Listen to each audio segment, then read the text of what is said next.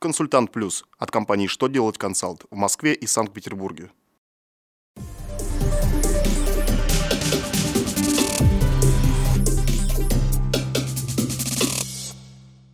Для вас работает служба информации телеканала «Что делать ТВ». В студии Дмитрий Золотарев. Здравствуйте. В этом выпуске вы узнаете, кто может применить нулевую ставку НДС при международной перевозке, каким образом бизнес-сообщество отреагировало на смягчение законопроекта о торговых сборах, как студенты государственных вузов будут платить за услуги ЖКХ.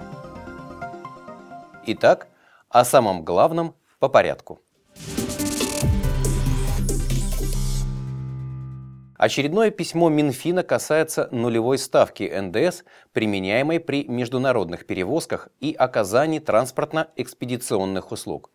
Ведомство разъяснило, что налогоплательщикам следует учитывать позицию Пленума ВАЗ, выраженную в постановлении от 30 мая 2014 года за номером 33. В соответствии с ним применять нулевую ставку могут как перевозчики, оказывающие услуги по международной перевозке товаров на различных ее этапах, так и лица, привлеченные экспедитором для оказания отдельных транспортно-экспедиционных услуг. При этом нулевая ставка распространяется на данные услуги, оказываемые в отношении товаров, которые являются предметом международной перевозки, независимо от того, выступает ли организатором такой перевозки сам экспедитор или заказчик транспортно-экспедиционных услуг. Госдума России приняла во втором чтении законопроект, который предусматривает введение с середины 2015 года торгового сбора – по сравнению с первоначальной редакцией, документ, вызвавший резкие возражения со стороны представителей бизнес-сообщества, претерпел значительные изменения. Так, размер сбора ограничили суммой налога, взимаемого по патентной системе. При этом местные власти лишили права повышать ставку сбора. По своему усмотрению они только могут снизить ее вплоть до нуля. Документ освобождает от уплаты сбора индивидуальных предпринимателей, перешедших на ПСН, а остальным разрешает зачесть его в счет уплаты налогов.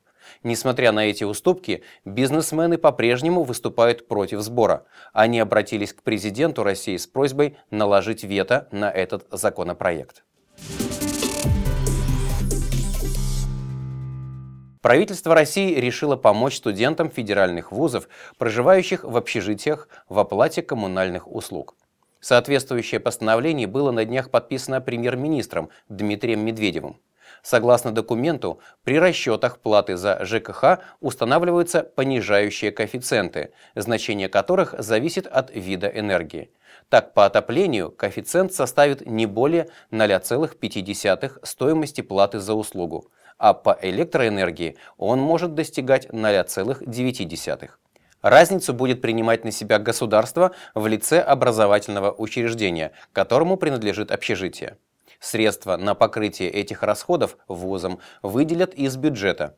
Глава Кабмина подчеркнул, что размер платы каждого студента за услуги ЖКХ будет строго соответствовать показаниям счетчиков с учетом утвержденных коэффициентов. На этом у меня вся информация. Я благодарю вас за внимание и до новых встреч!